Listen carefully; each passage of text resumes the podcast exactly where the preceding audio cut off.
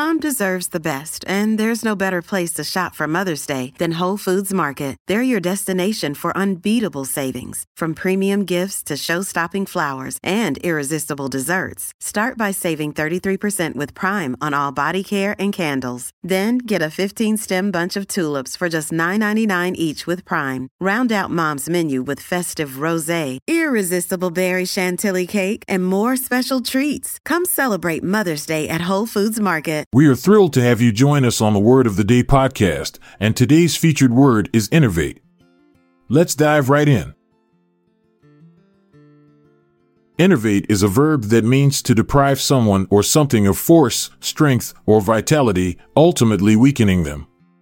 It is often used to describe the process of draining energy or vigor from a person or an entity. The word enervate has its origins in the Latin word enervatus, which means weakened or made weak. It is derived from the combination of the prefix e dash, meaning out or away, and the Latin word nervus, meaning sinew or nerve. The term enervate was first recorded in English in the early 17th century. Antonyms of enervate include words like invigorate, energize, strengthen, fortify, and vitalize. These terms represent the opposite action of enervating, as they describe the process of increasing or restoring force, strength, or vitality.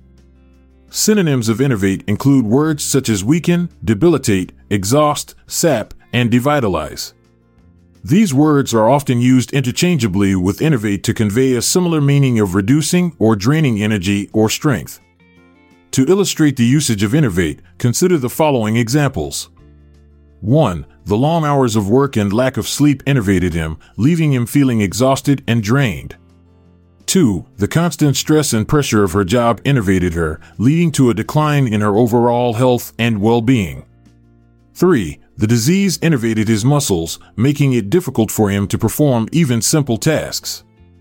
4. The oppressive heat enervated the athletes, causing their performance to suffer during the marathon. In summary, enervate is a word that describes the act of depriving someone or something of force or strength, resulting in a weakening or draining effect. Its etymology can be traced back to Latin, and it has both antonyms and synonyms that convey opposing or similar meanings, respectively. Lastly, we have an example of how to use enervate in a sentence.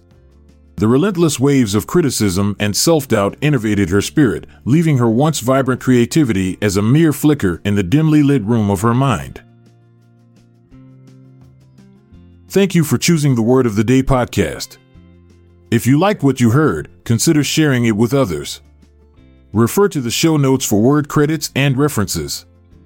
This is Montgomery Jones, bidding you farewell for now, but don't forget to come back tomorrow for a new word. This podcast is produced by Klassic Studios.